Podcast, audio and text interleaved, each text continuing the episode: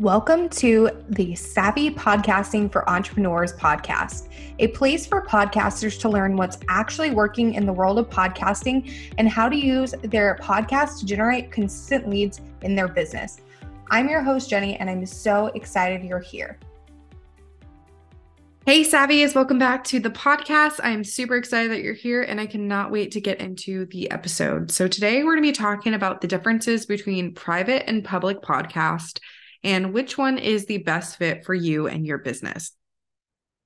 So, first, I want to tell you what each one is. So, first up, a private podcast is one that is only accessible to a specific group of people, typically through a password protected feed or a closed network.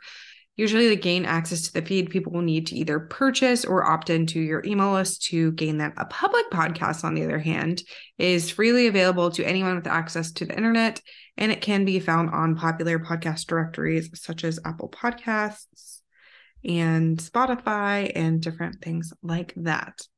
So, some of the benefits of a private podcast are that you have control over the audience, number one. So, you have the ability to control who can listen to your content, which is useful if you want to share information with a specific group of people, such as like employees of company or members of some kind of paid closed community.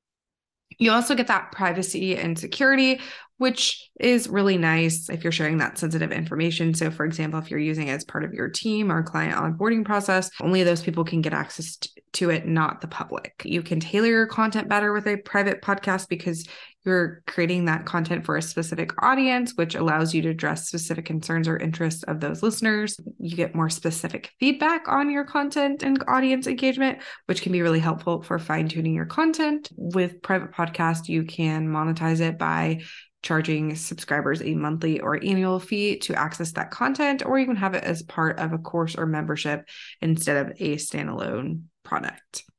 So, in my opinion, private podcasts are great for lead generation. They're great for using audio in your online courses slash memberships for easier accessibility. And they're also great for honing in on a specific topic and offering a pop up style podcast to sell your offers.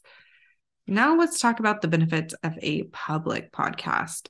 So, with public podcast, you get the opportunity to reach a wider audience because anyone can reach it, not just people who opt in or pay. You get increased visibility from that because they can be found by more people, which makes it easier for people to discover your content. There's an opportunity for networking with public podcasts because you can have other, you can connect with other podcasters, you can have different guests on your show. So it's a bigger networking experience. You get some monetization opportunities such as advertising or sponsorships or other monetization methods once you reach a certain download threshold. Public podcasts are also good for brand building. It's just a really great way to establish your brand, build a community around your content, and increase your personal or professional credibility. And they're cost effective because all you really need is your podcast host. You don't need anything too crazy to get started, and your podcast host can be as cheap as $5 a month. So, in my opinion, public podcasts are great for fostering community, building the know, like, and trust factor with your audience, and warming up your audience to become buyers and also networking. So, I would love to know which type of podcast are you considering? I think there's a time and place for both. I actually utilize both options in my business. We use private podcasts for my courses and membership, in addition to pop up podcasts on specific topics for selling my products and services. And then we use public podcasts like this one for brand awareness and warming up my audience. So, yeah, I'd love to know what you're planning on doing. Are you doing a private podcast? Are you planning to do a public podcast? Do you want to do both in the future?